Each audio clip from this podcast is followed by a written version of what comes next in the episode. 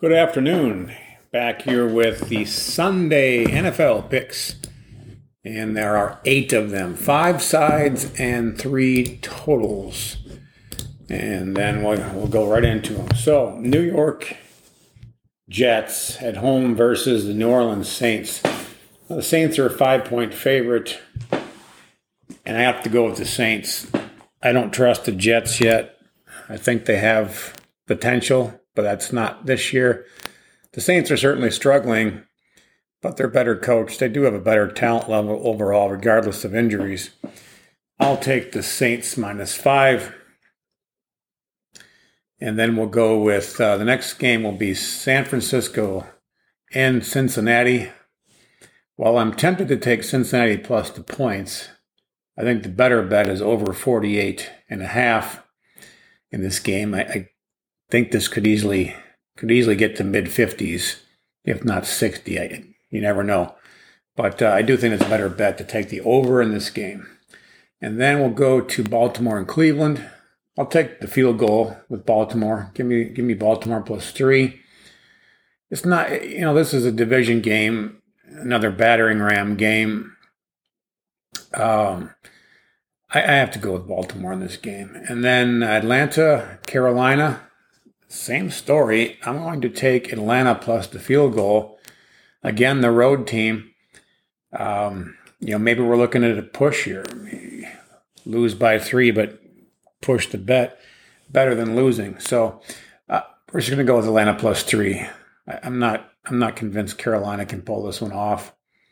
I'm not convinced they're for real.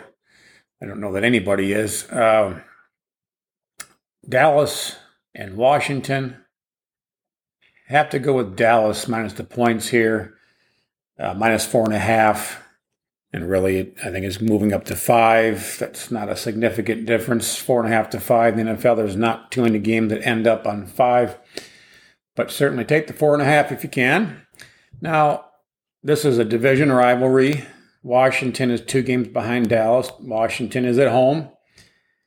Uh, Dallas is healthy for the first time, really, this whole year.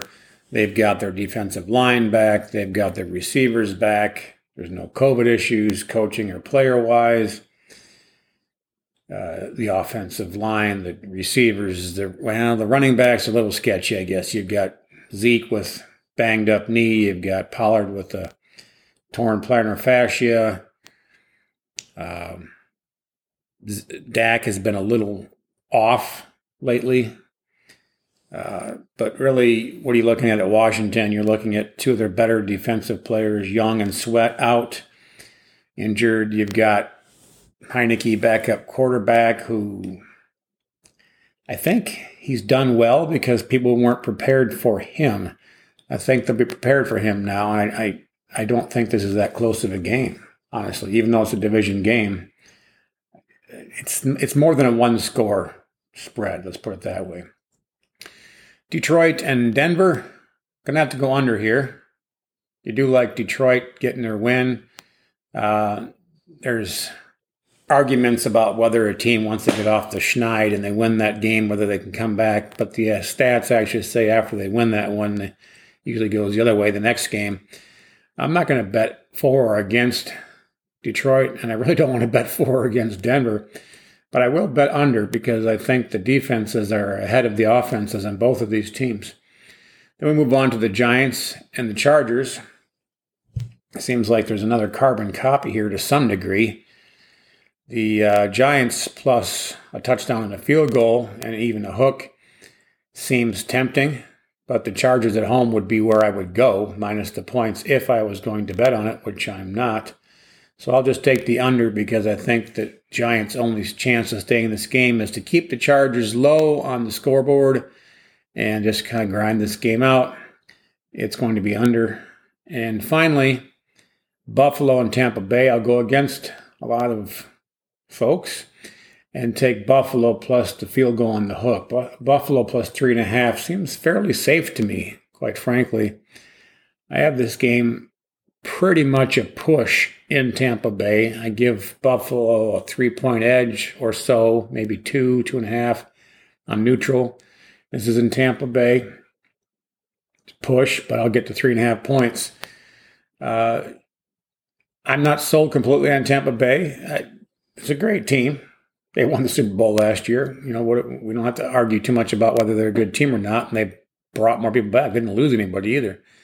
Buffalo, on the other hand, I think is starting to come of age, if you will. I think they're getting their expectations and their performance more in line here. I think that'll happen towards as we go towards the playoffs. So that's it for NFL.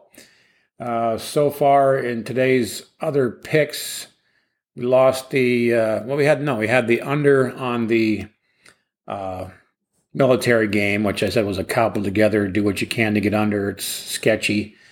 Came under uh, after explosion in the beginning for points. And in college basketball, it depends on how the uh, Kentucky Notre Dame game goes. It's three and one right now.